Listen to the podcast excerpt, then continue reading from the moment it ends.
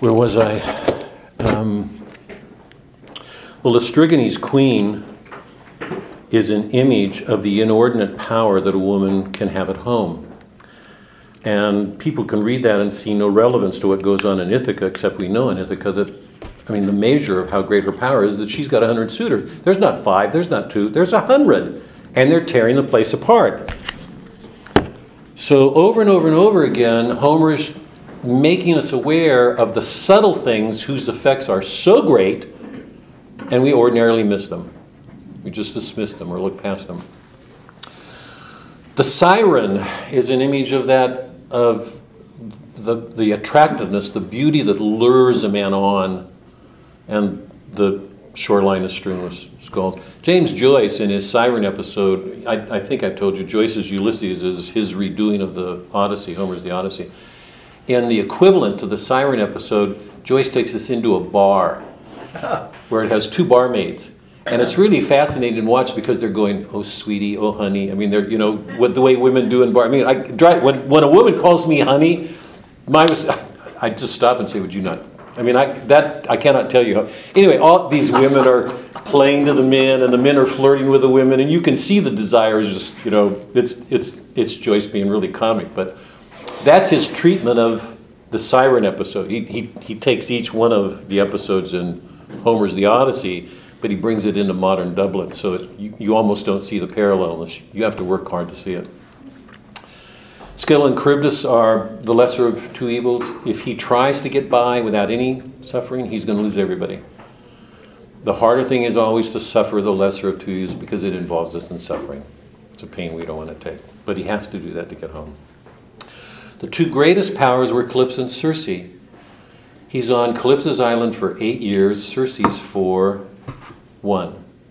So, of the nine and a half years he's gone, nine of those years are spent on Calypso and Circe's island.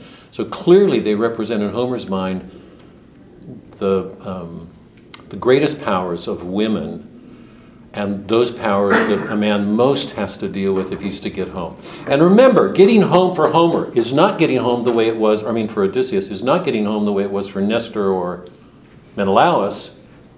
Menelaus has got Helen, and we remember we went through this. Nestor almost does not recognize his wife. He just he spends all of his time telling stories about the war. He, he cannot get out of the war. If if Odysseus is to come home, it's got to be something different from the past. And remember, the Odyssey ends with finally his defeating the suitors, quieting that riot, um, executing the maidservants and the suitors and meeting with Penelope, and there's that funny scene where she tests him to make sure it's her husband, and he is so humiliated. And finally, they come together, and that night they go to they go to bed and tell their stories. And there's that beautiful description of of, of Athena stopping time. And I, I suggested that I think what Homer's showing us is that's a moment when they come out of that epic endeavor, this battle with the past, and come into the present. It's a timeless moment. She stops time. The sun, you know, she holds time. And I believe that for Homer, that's an indication that they have finally realized that present moment, that a man and woman can come together. But look, look at what it took to get there, how much it takes to realize that, that kind of union to not let the wounds of the past take hold or a wistfulness towards the future, to actually live in the present moment. The two great powers were Calypso and Circe. Remember, um, Circe is an image of, of all that in a woman that, that, that excites the animal in man, the sexual. She turns all of the men into beasts, remember? So she's an image of that in woman which excites the animal, the sexual animal. But, um, and Homer's, he does not, he's not a Platonist. He's, he's not denying the body. He, he clearly acknowledges that's an important, as, our sexuality is an important aspect of who we are. We can't deny it. The, the angelic mind that wants to live in a kind of purity is in some ways dishonest, does not acknowledge uh, the body. Calypso is an image of something more transcendent because her island is situated um, it's described the omphalos um, to the divine, the umbilical cord to the divine order. So she images um, a transcendent beauty in woman. I'm, I'm so sorry to see that lost today because it's such a lie. If you look at 90% of the advertisements on TV, they always have beautiful women. I mean, you almost can't sell a thing without putting a beautiful woman on an image. And then we pretend like women, I mean, the feminists or the moderns want everything to be equal, like, and women are used all the time. Um, and remember, the word calypso means hidden. She wants to hide, she, and both women are very possessive. They do not want to give Odysseus up, they do not want to let go of him.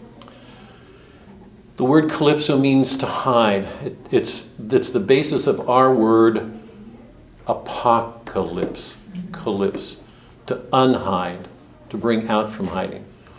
If she keeps Odysseus, remember, if she keeps Odysseus the way she wants, he will never have his kleos. I should have given you guys a test. what does kleos mean? Kleos is that the, the. He will not attain his kleos, his honor. Remember, the great theme of the Iliad is kleos, the, what Homer shows us is that there's its inherent dignity to the human person, this kleos in a man to become who he is. Both women want to keep him from it, to possess him. Um, remember that the great theme of the Odyssey is nostos. These are the two great themes, kleos and nostos. What is nostos? Must be the booty. Home. Home homecoming from which we get nostalgia, looking back to those things we want. Um, Eliot's dealing with it. What's, what's our ancient home? Is the garden.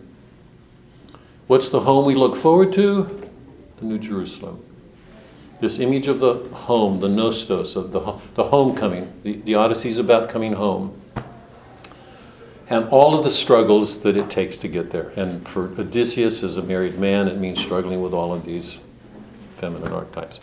So we took a look at those, and one of the one of the more important ones for our purposes with with uh, Welty was the siren and the Medusa. Remember, I reminded you of that scene in Dante's Inferno where they have to pass through the gates of hell. That's a defining point in hell. It, in a sense, it defines hell as a heresy. And in order to get past that, Virgil has to ask for grace. An angel has to come. Human beings cannot deal with that on their own. And as they pass through the gate, it's the only time in the whole of Dante's time with Virgil that Virgil actually physically grabs him and turns him around. He does not want him to look at the Medusa because when, when you look at the Medusa, what happens?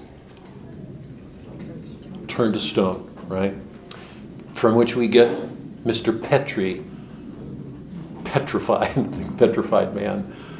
Um, and you, we can understand why, because men looking at the women, any man looking at those women would have to do with some pretty serious stuff. Um, so the Medusa turns men into stone, and I think, I mean, my understanding of that allegory is that it turns man to despair. And I want to underline this because we've been talking about a world without God.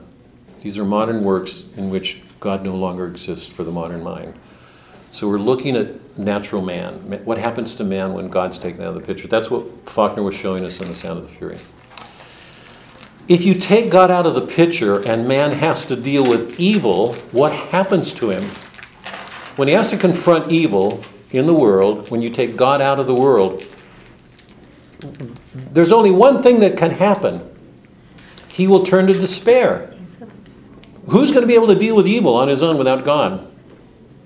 Uh, let me put it differently, because I, once again we just minimize it. Dante makes it really clear. I don't know of a major work that doesn't make this clear. In a struggle between a human being and an angel, who's got the advantage? The angel. I hope that's clear. They're demonic powers. They, they were created figures of light. Lucifer was the greatest angel. My image of an angel is a dragon wings that can fly, it's here, except the light that God gave them is turned into fire. And they hoard, they want. So this stuff about taming angels that Hollywood wants to, I mean, taming dragon drives me nuts. If we don't learn to deal with dragons, if we don't learn to see dragons as embodiments of evil, figures of evil, we're missing. Look on evil directly. Can there be any other effect? Virgil says to Dante, turn around. He physically turns him. To look on evil is frightening. And the man who has enough hubris to do it is going to be, I mean, the hubris is just going to get him. I mean, it's, it's an overwhelming experience. If we tried to match witch with Satan, who do you think would win? Without grace. Otherwise, we don't. Why did God, why did Christ come into the world? If we're so capable, he, there would have been no need for him to come. So the evil that we're struggling with is far greater than we are. So the Medusa is an image of that, and it's interesting that it's, it's a feminine image. That when man looks on that, he will run away or get turned into stone. Because without God, there is no way of dealing with that in a woman.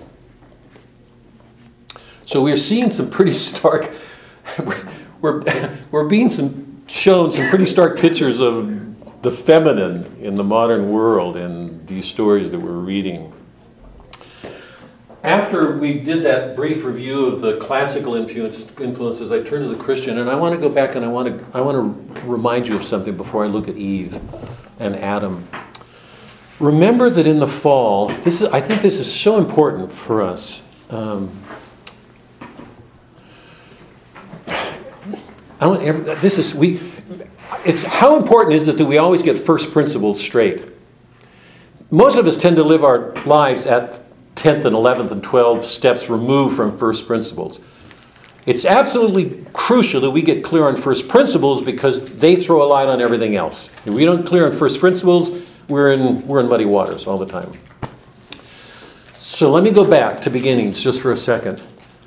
Man was made in the image of God. Yeah, we're made in the image. If you grew up Israeli or um, Islamic, you believe that God's an isolated figure, an isolated God.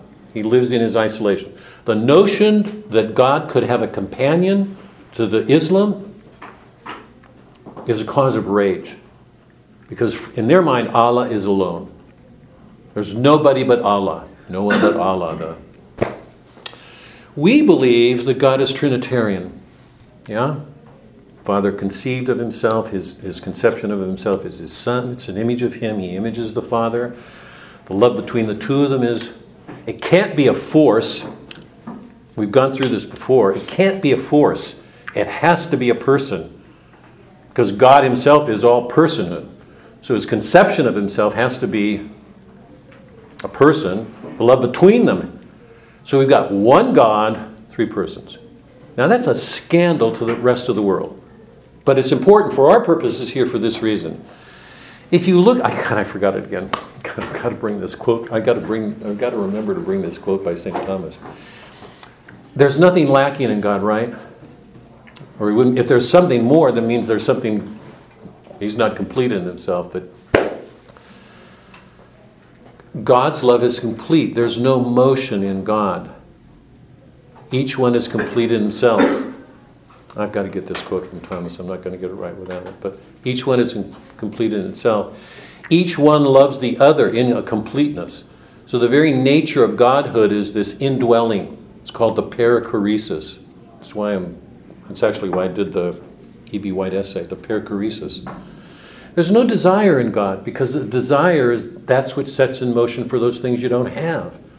Godhead is complete. There's no motion in God. He's unmoved. The love is shared between them completely. When, when, when God created Adam in his image, it means he created him to love and be loved. That's in our nature by virtue of a Trinitarian God. I hope that's clear. Yeah? We were made to love and be loved because that's the nature of the Trinity that reciprocal wholeness. We, we want to reach a point where our desires are fulfilled and we come to rest in love.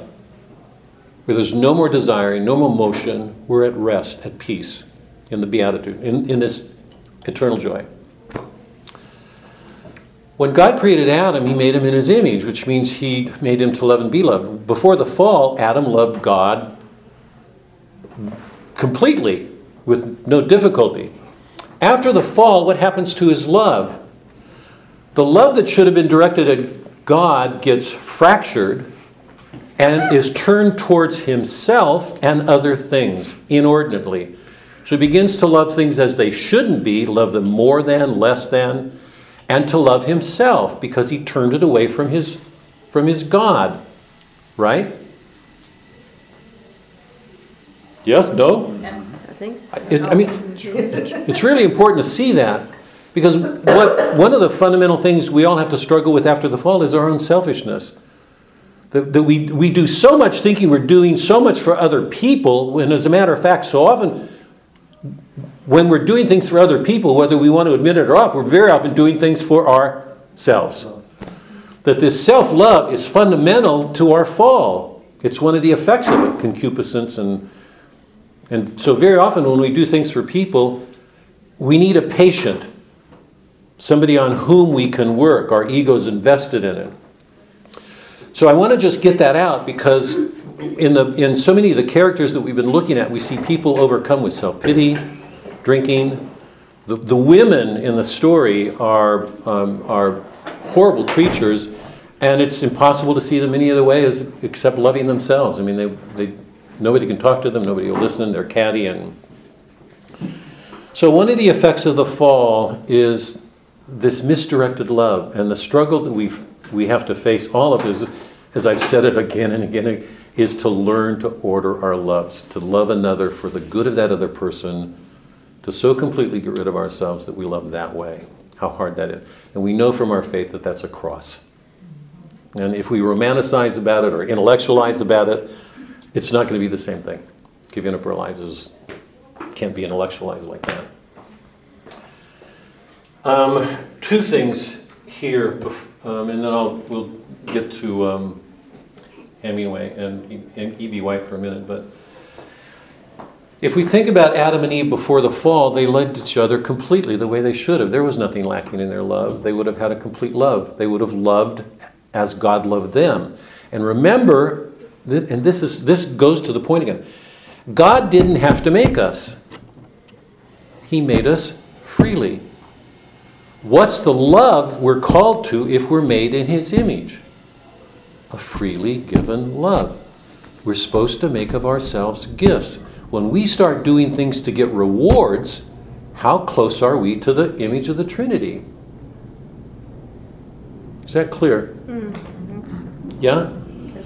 How much of what we do, when I, when I see any of our kids starting to raise their kids by giving them rewards, I have things to say. oh, it drives me nuts. How much of what we do, we do because, and, and this is, by, by the way, this goes right back to the Iliad. Booty. What's deserved? I deserve this. I should get this. I deserve better than this. You know, how much of what we do, we do because we want to get a reward. How much of what we do is worsened because we think we should get more than, we're not getting what we deserve. Hmm. And we get angry. What does that tell us about ourselves? How freely are we giving our loves? It's embarrassing to, what do we think about? Is that all clear? How Christ like? Did Christ come here saying, I'm going to give you my love if I get this in? He said, Do this, follow me, do this, to love as I do. God made us freely as a gift, it was freely given. We are called to love freely, not expecting a reward, and not going through the world blaming other people because we don't get what we think we deserve. Here's the problem because we're also called to justice, which means giving what's owed. We, this is going back to the Divine Comedy. Giving what's owed. We're supposed to give to everybody, somebody should give to us. But we're asked to reconcile that with love. How easy is that? Am I going too fast? Is, that, is this all right? Yeah. We together? Okay, good, because I know I'm going fast. Are we okay? I feel like I'm going too fast. Okay, so Adam and Eve loved each other as they should. Then they fell. Here's the interesting thing. And for what it says about the female male psyche, Eve was tricked. Yeah? How, how she did that, I mean, I, Milton's, I, Milton's rendering of it is probably the one I think most people accept, but there are problems with it. But Eve was tricked. Whatever that means about her, I don't know, but she was tricked. Okay, she seems susceptible to vanity to be tricked. I don't know. I mean, it's just, but she was tricked. Adam disobeyed. And we know that once she falls, that the love that she was given is radically changed. Because what she does afterwards with Adam is not a gift or a love for him, something of herself has entered into it. And what happens to Adam is the same thing. Faced with the choice of obeying God or, or being without the woman he's learned to love, he chooses her and disobeys God. Eve was tricked. Adam was not. What he did was disobedient. Now, what does that mean for the male female psyche? I should do something with this, God. More I think about it, there's an essay here somewhere. What does that mean for the male female psyche? I think it means that there's something suscept- more susceptible in women emotionally in the spirit of an innocence. Do any of the women in these stories have any sense of what they're doing? They all do it with a sense of innocence, like they're not doing the cattiness, like they're not doing anything wrong, and yet they're vicious creatures. Yeah? I mean, they all do it. I mean, if, if their husband were to say, what, were you, what are you doing? What would, what would the women say? They'd fight. Because what they do, they carry on with this sort of innocence, that they're not doing anything. That's what cattiness is, yeah? That they're doing these things and acting like they're not doing anything. The sin of the male is different. He, his, his was a chosen disobedience. That's a, in some ways, it's a worse sin. Because he's deciding in favor of his will to do something. That the sin of a man tends to be in exceeding boundaries, to push something and, and to not hide, you know, to go out boldly. Now, obviously, these things get mixed in. I mean, men and women share these things. So, but it's interesting if you think about the nature of the fall, Eve's being tricked and Adam disobeying, how that plays into the masculine female psyche in everything they do. And I'm sure it can get very subtle and intermixed because we share these things with each other. But, but I wanted to mention it here because if we look at Eve before the fall, because we're concentrating on feminine figures in Eudora Welty, we see um, a lovely, gracious woman, obedient, you know. After the fall, it seems to me one of the things that we see with women, if you hold Eve against uh, Mary, is that Eve does almost nothing except in a spirit of innocence, even while she's not good. Mary does nothing except in obedience, not knowing what's going to happen and still saying yes. So we can say, we can describe the two feminine figures in tension with each other in our modern world, non Christian world. The innocence of Mary, the innocence of Eve, the suffering of Mary. Just hold those as two poles that, and be, between which women struggle, let's say. And what we see in the Eudora Welty stories is, is the innocence of Eve, that these women are doing nothing, while as a matter of fact they're being really mean spirited. Yeah. Um, and we see in the men, I mean, in the Welty stories, there are no men, the men are gone. I think they probably run away, I don't know. In the Hemingway stories, you see all these men attempting to be noble. And I want to wait on that because I don't want to give the stories away, but and let me wait on that. But in, in one sense, it's just another image of what I'm talking about in, in natural man, man after God's gone, when God's not in the picture, what men do. Because I think what Hemingway does shows this really clearly in a dramatic way. Okay, let me, let me stop there. In, a brief question. I, I don't want to, because I'm taking too much time and, and I've got to be careful of time. I want to get to Hemingway and E.B. White, but any questions about this? This is just the classical view, which we've lost, and the Christian view, which we're losing, and the way they play out in these stories that we're reading. So that's it in a nutshell. The classical view. You're spending this much time on it because we're going to see it in short stories. Well, we've been seeing it all along. It's been present. Another way of looking at it, Linda, is, is one way of looking at it is that after the Romantic view in the 19th century, the Romantic poets, up until, up until the beginning of modernity, the Catholic faith could have been described as, as um, um, Catholic, ca- a classical Catholic faith. Because it, it, it, it, it, learned, St. Augustine learned so much from the classics, so did, so did St. Thomas. All of the great fathers of the church learned from the classical world something about our human nature. After the Protestant Reformation, when the Protestants turn away from nature, we don't look to nature for guidance anymore. Not the, not the way we did in the Christian Middle Ages. so, Christianity, up through the Renaissance, is pretty much a classical Christian worldview. There was an understanding of our limits that we always had. This is classical, the pagan world. To give some. Remember, the gods were present in that world. The gods were present. All of the men had to learn to deal with hubris, Achilles, Odysseus. They had to learn to be careful of the gods, to be careful of themselves, to give things back because they knew they received them. The gods were there. when the gods disappear and our God disappears, it, it, it, sort of opens a door, and what we're left with in modern terms would, would be what we would call a, a more romantic Christianity, given to excesses, extremes. In the Protestant worldview, you've got extremes of light and darkness. God will save me, or it's all depravity. There's no gradations. There's no grade. In the Catholic worldview, you had frames of reference in nature. You could judge yourself by the consequences, learn from them. That's the world of reason and the natural world. That worldview has disappeared. So classical Christianity is under attack.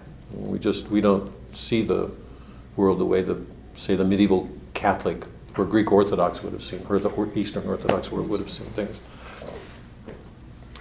So I'm just recalling this because, particularly for a writer like Eudora Welty, Eudora Welty was raised on these myths. They, they turn up everywhere in her stories, and, and we'll see them in so many of the stories that we've been reading.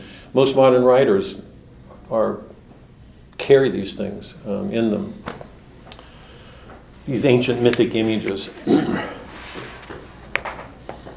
um, okay, turn to. E- I just want to do E.B. White in two minutes.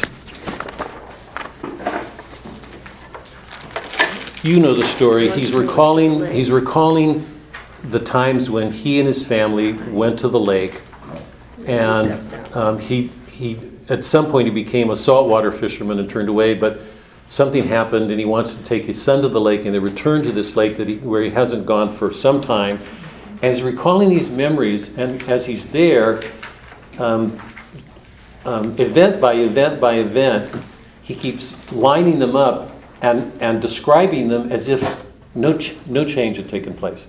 It's like a recurrent cycle the, the, the guy running out with the umbrella in, under a storm, or the guy running out with soap in the lake, or the, or the, or the fly and landing on the fishing rod, or the cokes in the store. A, a couple subtle changes. Instead of three track tires because there was a, you know, a wagon, now you've got four because there's a car. The most grating one that I remember is the motorboat. And he said it's the, the harshest. And it's interesting because that's a sign of the way technology has intruded. But apart from that, his experience is there, things are a part of this timeless cyclical nature repeating, and it, it, it's sort of somnolent. It, it lulls him to sleep as if he can take a piece in it. And then you remember at the very end, after the storm, his son puts on his um, bathing suit, and he describes it in terms of this chill as he imagines himself. If you've all done that, I'm assuming, when you put shorts on after, if you know, they're, when they're wet and you don't want to put them on because your body freezes. And, and he ends it with that wonderful description as he buckled the swollen belt, suddenly my groin felt the chill of death. It was that intrusion of a, of a recognition, a realization of how much our mortality is with us. So during this whole time, when he kept feeling that he was, um, he was his father, and his son was him, he snaps out of it for this moment because he's called back by his mortality. So that it's just a lovely story. My reason for for asking you to read this is not only is it a lovely story, but for this. Turn to this page two.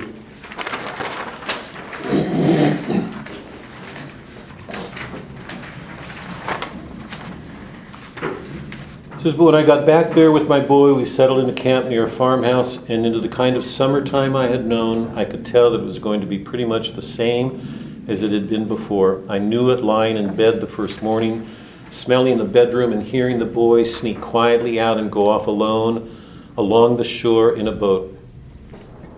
Kept seeing it. It's him again doing the same thing. I'm assuming any of us who have children know these things that we see. And Suzanne often talks about her mom and seeing her doing the things that her mom had done, and you know we, we have those experiences. I began to sustain the illusion that I, that he was I, and therefore by simple transposition, that I was my father.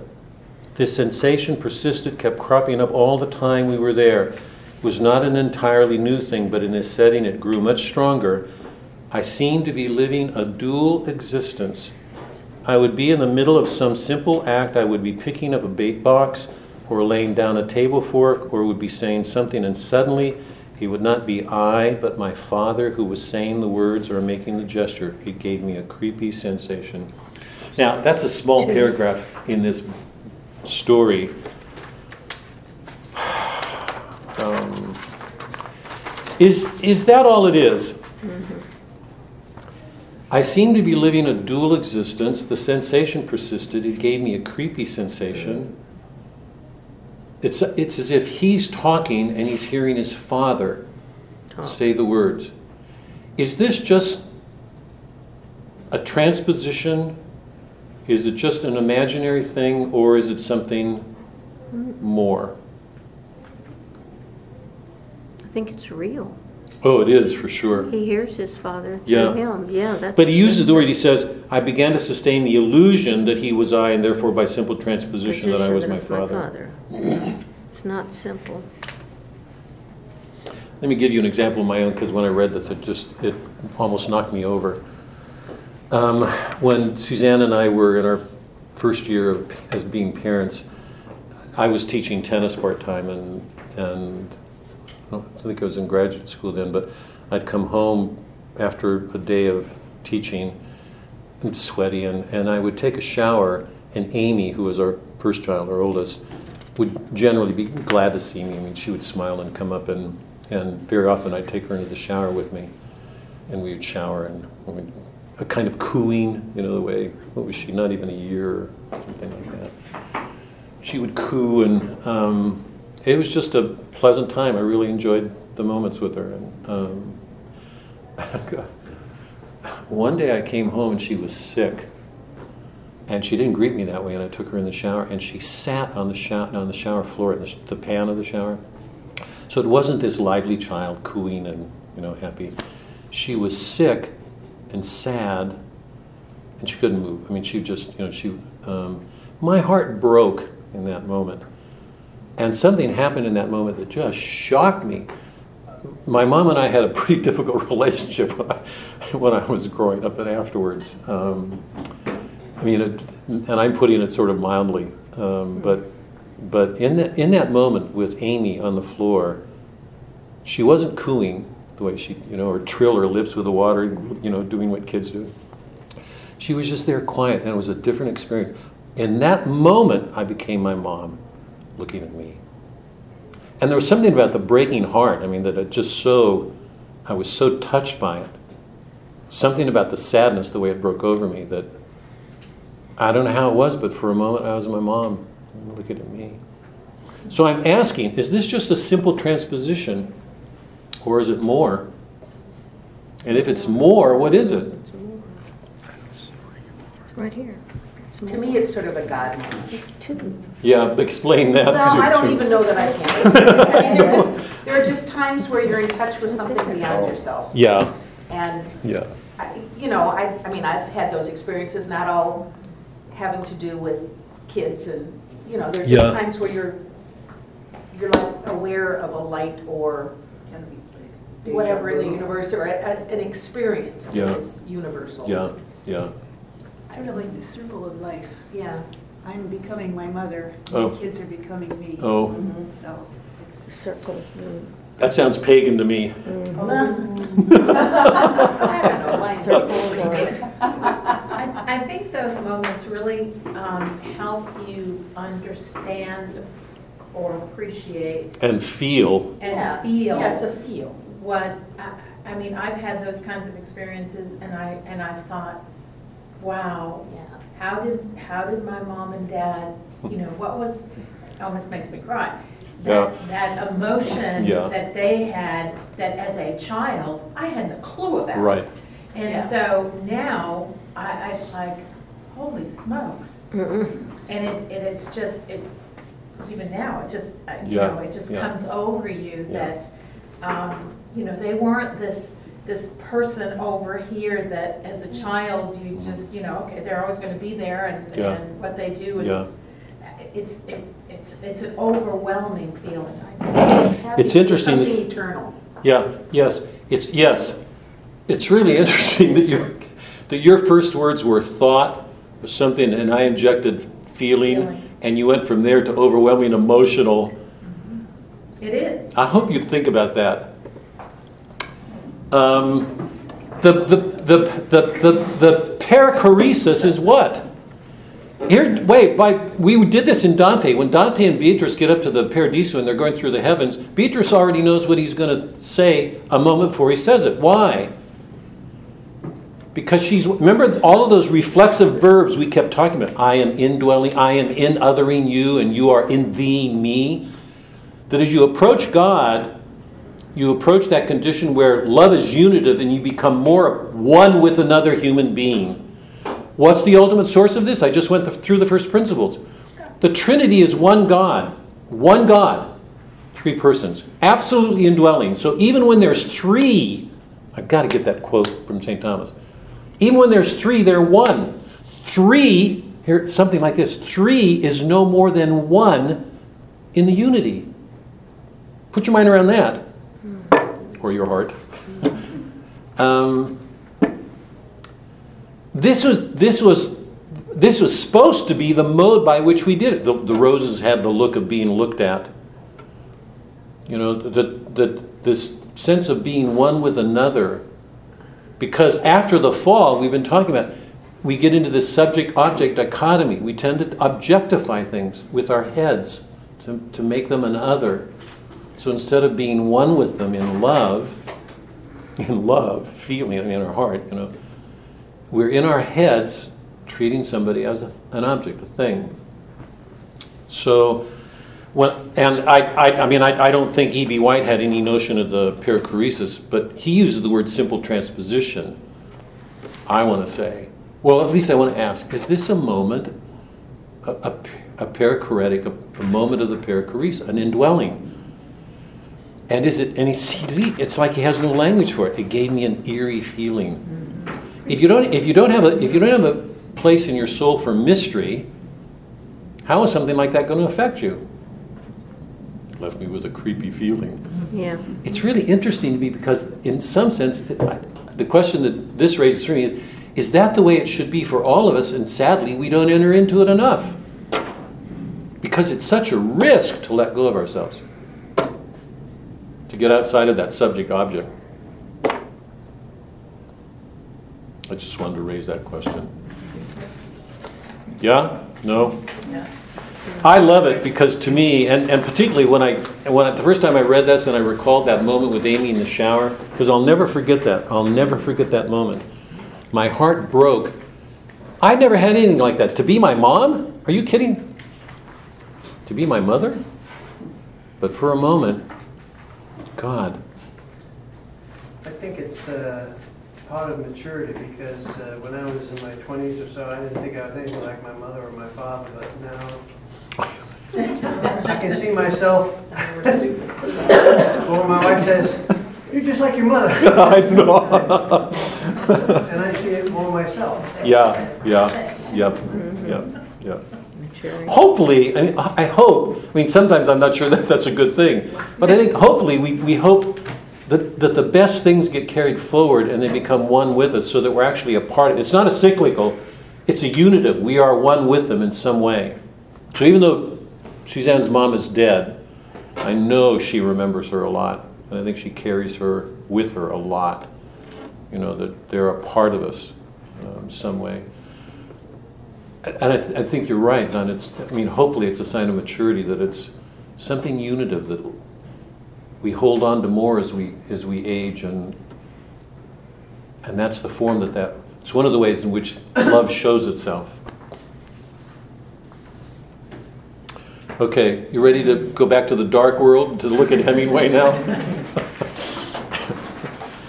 I we were going to do the four quartets, but there's no way. I'll pick it up next next week. Sorry for the delay. You can blame my son and his my youngest son and his wife and their five boys. They're in the house. If any of you have any extra bedrooms, my wife and I are looking for a place to stay this week. We do, yeah. We can make that happen. That. We can make Bob it. has suites that'll accommodate. We can all go there. You want some sweets? Linda just made an offering. Don't, don't let her off the hook on this one, Doc. We do. Okay. Um, I've got a couple of. Um, Clean well place. I think that's yours. Just very, very briefly, I want to look at just a couple of things here, because I want to leave, we've got to stop by 11 for sure. Um, the- I have a serious, serious question with the Hemingway story. Let me put it out here for, for you to think about before we get there. Hemingway is a consummate artist. What, I hope to show that in just a minute. He was one of the greatest storytellers of the 20th century. And I don't think, to my knowledge, my awareness, I don't think anybody surpassed him in short stories telling. Faulkner's done a lot of short stories, but Hemingway did a lot more, and I, and I think he did a lot more that were really outstanding stories. We're reading three of them this morning. Um, in some ways, I think Faulkner was a greater artist because he risked himself more and he, he went out on a limb and did more things. Hemingway saw something, and once he saw it, he, he stayed with it. So I'm not sure that he risked himself as much, but what he did, he did with consummate perfection. I want to show that in a second um, as an artist. But here's the question, and we're going to look at the, these three stories um, Short Happy Life of Francis Comber, Hills Like White Elf, and a Clean, Well Lighted Place. Every one of them is really dark. There's no God. And Clean, Well Lighted Place ends with a parody of the, of the Lord's Prayer. Are nada, who art nada, how nada, you know. Um, hail, hail nada, full of nada. So, and, and by the way, Hemingway converted, t- became a Catholic towards the end of his life, and you know that he ended, took his life at the end. Um, so he faced despair, and the characters that he that he gives us in his stories are, for the most part, facing despairing kinds of situations themselves. So I'm back to the same question that I asked when we did Sound of the Fury: Is Christ here? If so, where? I don't want to answer it, but I want to come back to it. Is he here? Is Hemingway prophetic? And you know that one of my definitions of pro- prophetic writing is they're the writers in the cave who help us to see ourselves so we can begin to get out. How important seeing ourselves, and I've said it, you're probably probably saying I say it too much, but I'll keep saying it. But um, they very often tell us those things about ourselves we don't want to see. They're just these things in our depths that are are often unpleasant, and so is there a prophetic quality to him? Does does that do it? Um, is there no Christ? Is Christ present? If so, where? And I want to put it more starkly this way. Every one of these stories, particularly, I think these are three of the best stories he's written. Maybe, maybe the three single best short stories he's written. They are perfectly ordered, well ordered. They are beau- they, they, they have a quality of beauty as works of art. And they throw a light on the world. So they're ordered, they're beautiful, and there's a truth to them.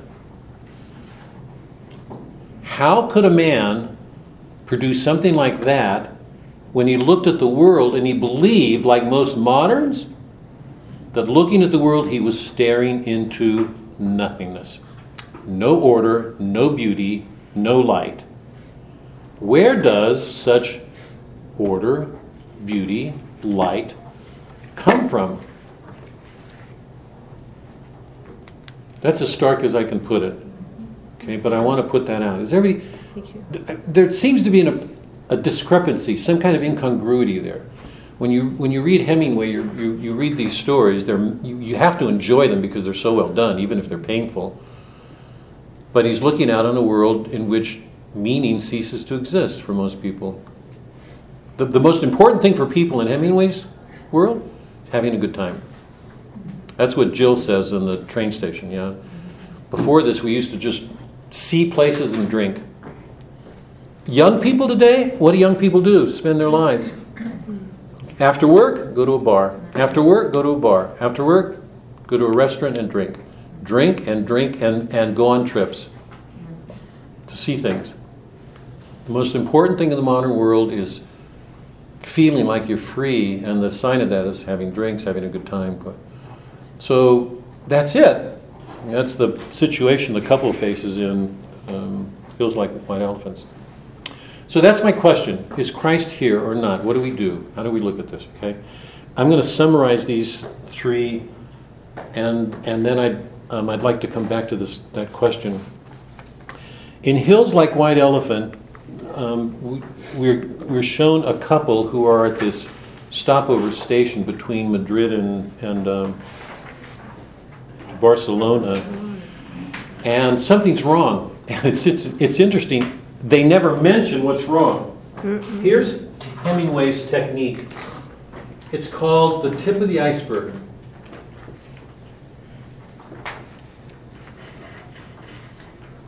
He only gives us this much, always, but it's just enough to make us aware that there's more going on down here, which is the way it is in life. Most of us go through life and everything seems to be okay. We've gone through this again and again. It was that way, you know, everything's okay. If you look underneath the surface, things are not okay. The two of them are, are struggling with each other over some problem they can't resolve. He keeps telling her it will be nothing, that he will support her. It clearly means more to her. She knows that that he's not being honest in some ways, that things won't be the same. As a woman, she's aware that that they may not survive this ordeal, whatever it is. They have beer. They on the first page they have this Anis del Toro. Anis del Toro, it's a drink. She makes this facetious comment about the hills looking like white elephants, and she comes back to it later because he doesn't find it funny. And she says, "If we, if I do this, you laugh at my jokes like that?" She just wants things to be okay. Here's a woman wanting to make everything all right, so she'll do anything, even whatever this issue is. Um, um, he says, um, I know you wouldn't mind it, Jig. It's really nice, just to let the air in. The girl did not see. He said, I'll go in and stay with you. They just let, that is, that's all it is. There's that modern dismissal to treat it as if it's nothing.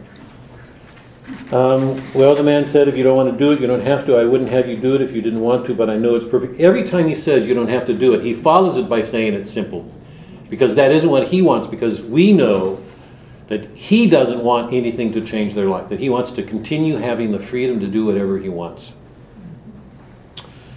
Um, and at the very end, they continue this way. Um, they're just repeating themselves again and again.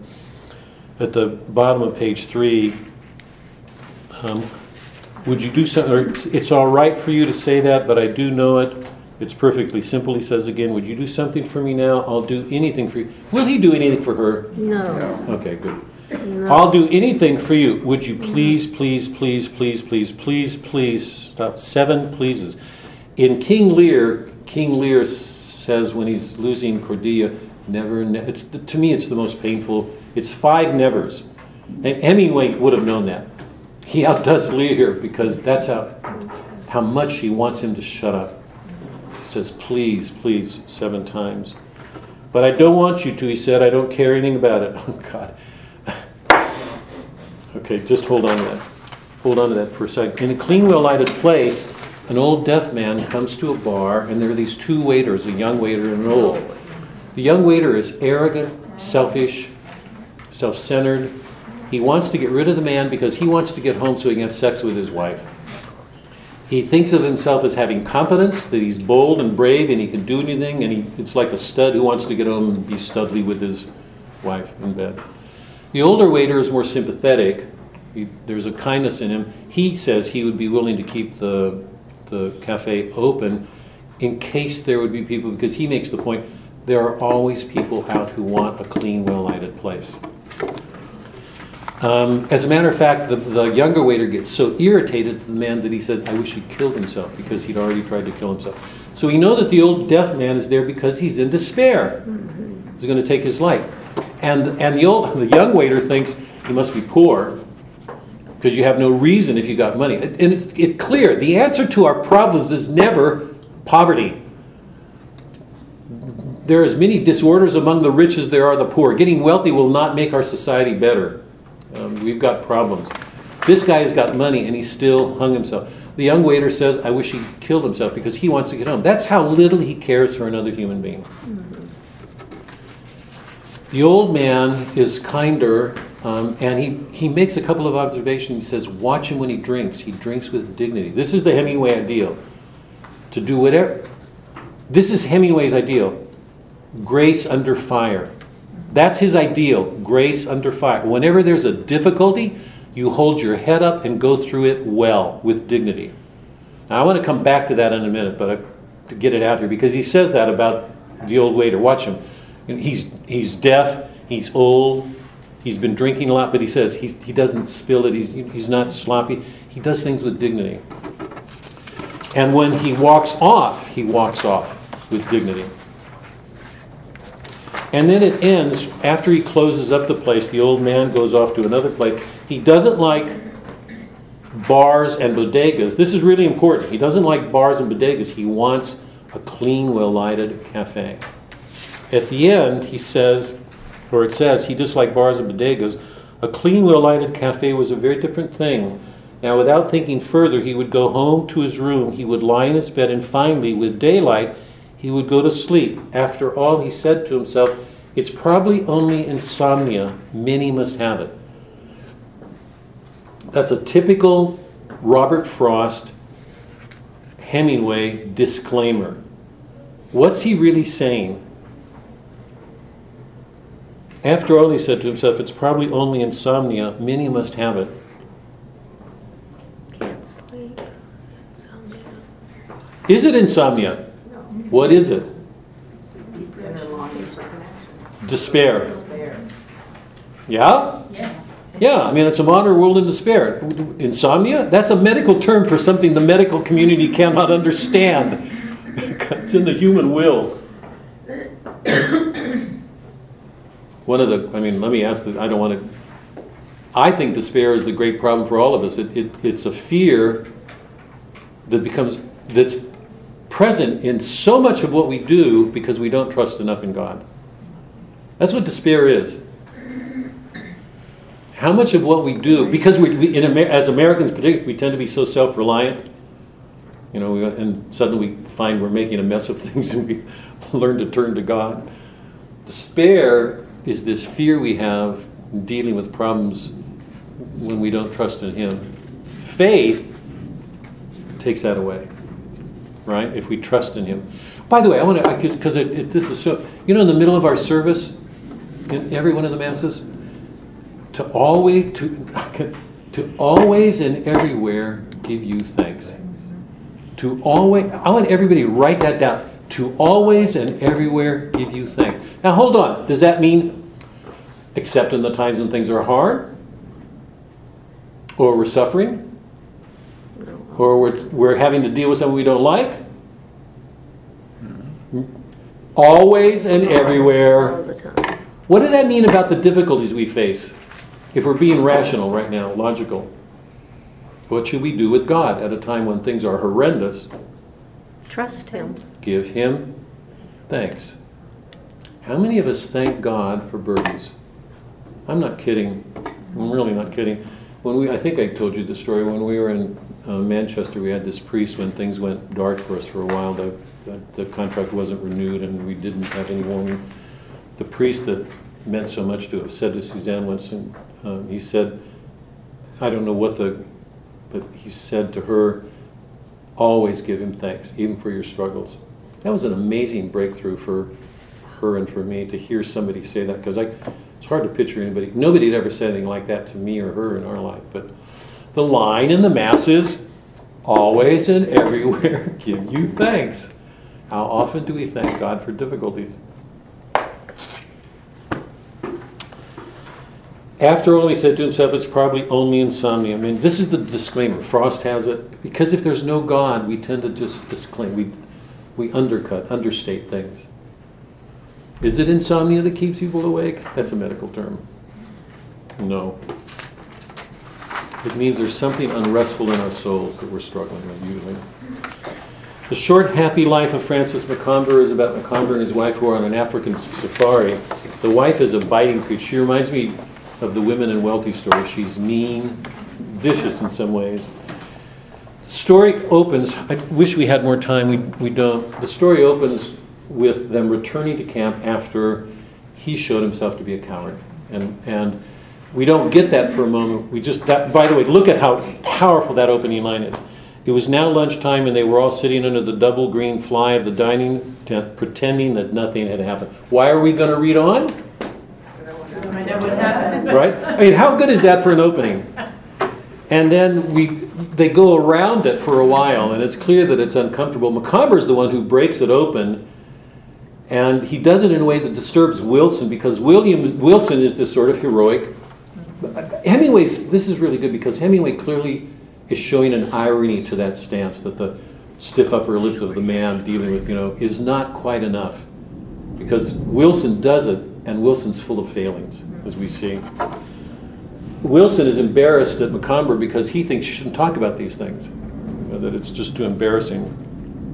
Um, the wife come back after she leaves in tears, and she has nothing but cutting remarks to make. And um, Macomber at one on one point on page five at the top, he says, "Why not let up in the bitchery just a little bit, Margot?" Macomber said. "I suppose I could," she said, "since you put it so prettily. Tonight we'll have champagne for the lion." Wilson said, "He's trying to get it back." Um, so Robert Wilson thought to himself, "She's giving him a ride, isn't she?" It's interesting that the only there's only two figures into whose consciousness we go. One of them is Wilson's. We keep getting his silent thoughts about Macomber. Who's the other? The lion. A number of times, it's really interesting, and I, I, I wish we had time. I don't know that we'll have time to come back to that. He, he does that a couple of times. We get into the consciousness of the lion so that we're seeing from inside. Why would he do that? I don't want to, but hold on, because if we have time, I want to come back. That night, um, there's a shift, a time shift that takes place. Um, sorry. Where is it? Here on page five at the bottom. It had started the night before. They go to bed. He's thinking about it. And it takes him back, the embarrassment of the day takes him back to the night before when he began to hear the lion roaring during the night, and it frightened him. And he got more and more fearful through the night, so that by the time he woke up to go to the hunt, he was shaking, yeah. Um, we get the hunt itself, and we learn what happened. The, the lion was actually shot and wounded, and they have to go into the brush to recover him, which is even more frightening because he's hiding. You don't see him, he can come at you at any moment. On um,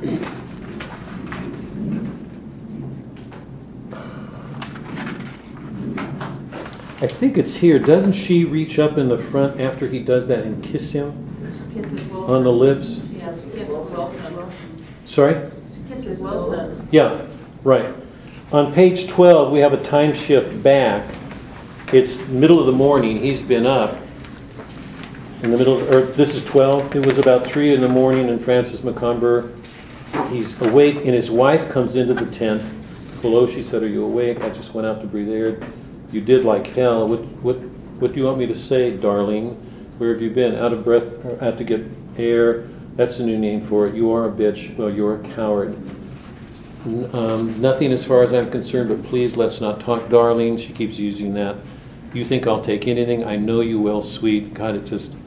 She keeps. Um, well, there it is now. She said sweetly. You said we made this trip and there would be none of this. You promised, yes, darling. That's the way I meant it to be. But the trip was spoiled yesterday. We don't have to talk about it, do we? Define their relationship just quickly. No. Quick. Antagonistic was the first word. that What's oh antagonistic? Yeah. What's the But basis? Underneath the sweetness is Oh, yeah. sword. Yeah. Mhm. It's a social contract. and I've talked about the social contract from Hobbes and Locke and Rousseau.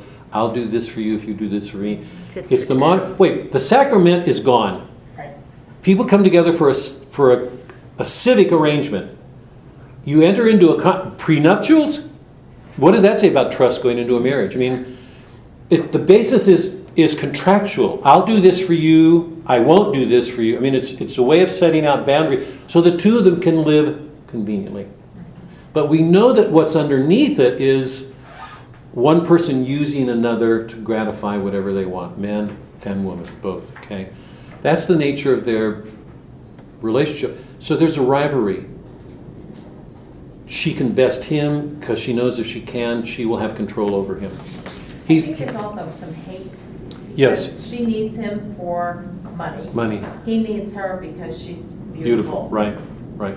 So there's this rivalry and a sense of pride and an unwilling, an unwillingness to admit the dependence in that relationship. So go on over to the very end. You know what happens the next day? They go hunting for the buffalo, and similarly, they wound the bus- buffalo and they have to go in to get it. By that time, when they wound it, the car is moving. They're not supposed to shoot, and they're as it's slowing down. Macomber takes his shots and apparently kills the first one. Wilson takes care of the next two, and then they stop. Margot, it, becomes clear to her that she's now got something on Wilson because he broke a law, and he knows that. And Macomber says, "Now you've got something on him, so he knows what it feels like." They have to get out of the car and go into the bush to get the buffalo. When they do, Macomber, um, after he makes the wound, what he thinks is a kill, he says he, um, on page 18 in the middle, I've never, I've never felt any such thing. Wasn't it marvelous? She says, I hated it. Why? I hated it. Why does he love it and she hate it? He found courage and she knows she has less Yeah. control over him. Right. I mean, that's exactly it. That she feels her control. If he can do anything with courage, she knows that her control will slip.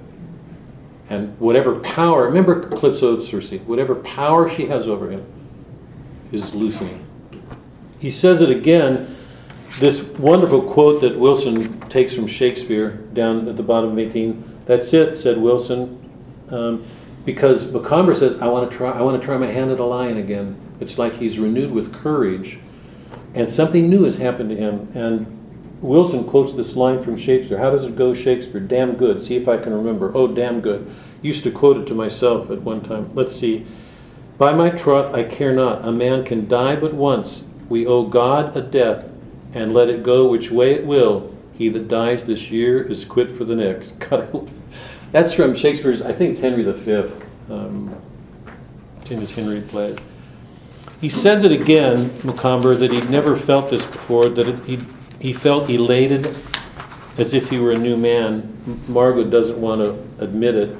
They go into the brush, and then at the top of. Um,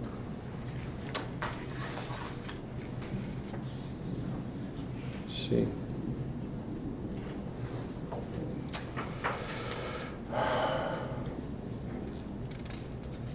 In, in the middle of page 20, they go into the bush and they get um, they see the, the buffalo coming at them. Macomber stands up and faces the buffalo even when the buffalo's coming directly at him. Wilson jumps aside to get a side shot at him because he thinks he'll have a better shot past the horns. And Macomber doesn't move. Middle of the 20. He's dead in there, Wilson said, good work, and he turned to grip Macomber's hand, and they shook hands, grinning, go down. Wilson, who was ahead, was kneeling, shooting Macomber as he fired, unhearing his shot and the roaring of Wilson's gun. Saw fragments like slate burst from the huge boss of the horns, and the head jerked. He shot again at the wide nostrils and saw the horns jolt again and fragments fly. And he did not see Wilson now, and aiming carefully, shot again with the buffalo's huge bulk almost on him, and his rifle almost level with the oncoming head, nose out, and he could see the little wicked eyes, and the head started to lower, and he felt a sudden white hot blinding flash explode inside his head, and that was all he ever felt. Margot shot him. And this leads to obviously one of the major questions of the book. Go down below 20. Wilson stood up and saw the buffalo on his side, his legs out, his thinly haired belly crawling with ticks. Hell of a good bull. His brain registered automatically a good 50 inches. Go down. This is on page 21. That was a pretty thing to do, he said in a toneless voice. He would have left you, too. Stop it, she said. Of course it's an accident, he said. I know that. Stop it, she said. Don't worry, he said. There will be a certain amount of unpleasantness, but I will have some photographs taken that would be very useful at the inquest. She had something on him. Now, I mean, he's playing. He's playing this. Have some photographs taken that will be very useful at the inquest. There's the testimony of the gun bearer and the driver too. You're perfectly all right. Stop it, she said. There's a hell of a lot to be done, he said, and I'll have to send a truck off to the lake to wireless for a plane to take the three of us into Nairobi. Why didn't you poison him? That's what they do in England. Stop it, stop it, stop it, the woman cried. Wilson looked at her with his flat blue eyes. I'm through now, he said.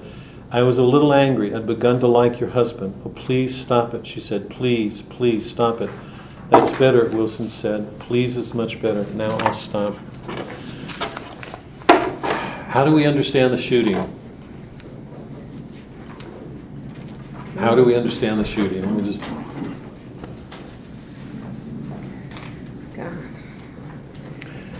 Shafani, you look like no, no. Debbie? I- Well, I, I think she knew that she had absolutely lost control and lost him completely, and she could not continue to live her life that way because she was gonna lose everything.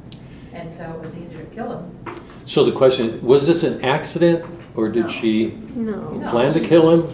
I- Or was I she don't know- aiming at him and unconsciously wanting to kill her husband? What? I don't know that she planned to kill him, but I think the- in the moment, because she had a realization that he was going to leave her. And she couldn't deal with that, and so she took him out. The opportunity presented itself. Yeah. Yeah. Um, okay, qu- I've got one question and then I want to return to the Christ question, but I want to make this really clear. I said this before, let me just say it again here because it, it's so startling when you see it. In all these stories, in all the story, in every the epic, the Iliad, the Odyssey, the setting, the sea, the battlefield, the setting is always a metaphor for the action. You know what the action is? The plots, the sequence of events, the action is the underlying thing imitated. The setting is always a metaphor for the action. What's the metaphor for Short Happy Life of Francis Macomber? How's the setting a metaphor for the action?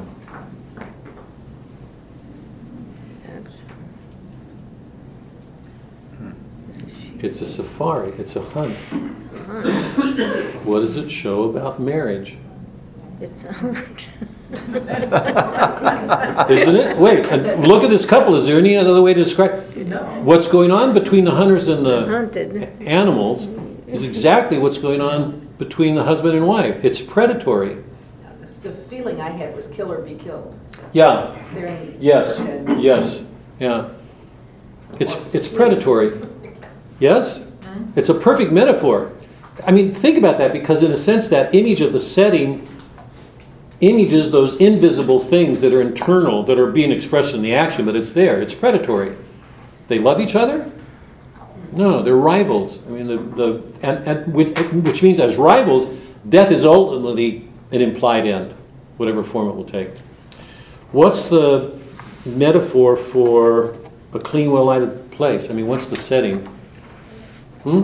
The the bar, the cafe. Yeah, but what's that a metaphor for? Um, Life. It's life. People come in and out. What is the the clean, well-lighted place? Hmm? heaven. Yeah. Not Yes? dirty. Wait, isn't everything in this story a parody of heaven? Clean, well-lighted place. That's all they want. Take God away, and what is it you want on earth? Ironically, even though it's not there, it's next best substitute. what does that do to explain the action that goes on with the old deaf man? He tried killing himself. He's there to come to a clean, well-lighted place. It's uh, see the irony of that parody. Take heaven away. I mean, it just it just the depth of this goes on and on and on. And how much of how many of us pay attention to settings in our life with the understanding that it says something? That that all things speak. Yeah. What's the the the setting for um, um, hills like white elephants? And how is that a metaphor for the action? The train station, train Train station. station. And drinking. You're drinking and They're you're good. traveling. Where are they? Middle of street. In the middle of nowhere. Mhm. Go into, at cross purposes. They're at a juncture point in their lives, right? It's a juncture point. It's a, and it's a. cro- I mean, it- if you look at the characters in all these stories, they're they're at cross purposes. Nobody connects.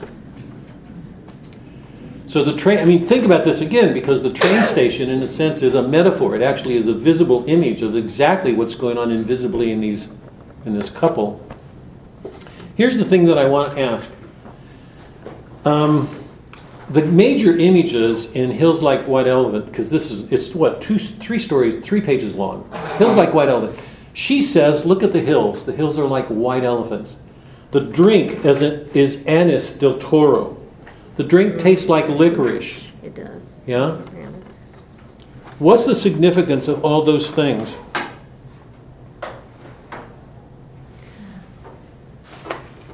Well, I didn't know the significance of the anise. I mean, I think it's supposed to be an elite maybe drink. I don't like it. Anis I del know. Toro is the seed, is the seed of the bull.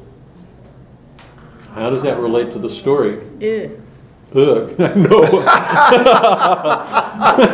No wonder How- didn't taste that can we- good. Wonder we- I don't like it. I'd ask you to flesh this out, but I won't. leave it. How does this relate to the story? No pun intended. Flush this out. Ew.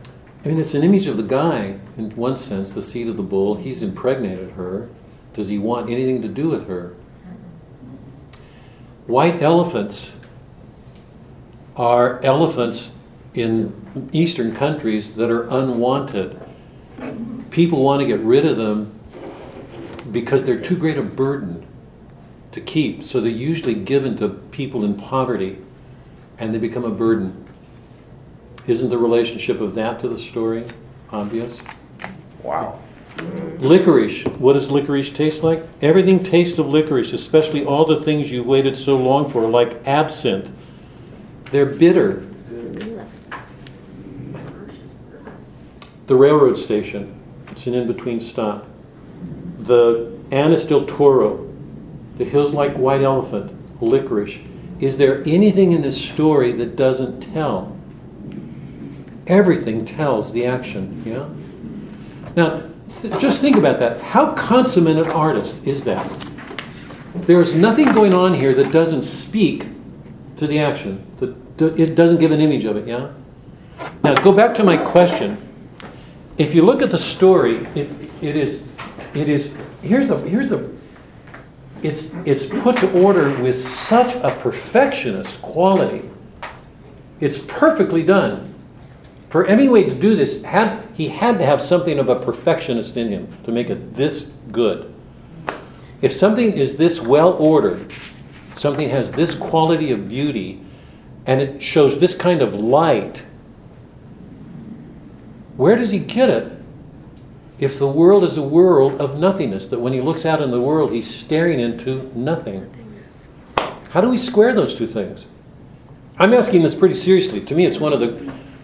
Well, a- as an artist, don't you think you he would have, ha- have access to that intuition uh, uh, of light? And he could u- use that in his writings, but not necessarily in his life. Yeah. And somehow he lost it. Or never had it. I mean, we're May- just- yeah. But I think that how stark this whole thing is, I mean, you don't get anything of personality, just two people passing in the dark, as it were. Mm-hmm. and mm-hmm. Somebody's gonna have, to you know, you get that sense. I, my sister sent me a letter after I left the monastery, and she wrote me a letter. And she said, Dear Tom, welcome to the train station of life. You've been, we've been waiting for you for a long time. Someday you'll get on the right train. God. Isn't that great?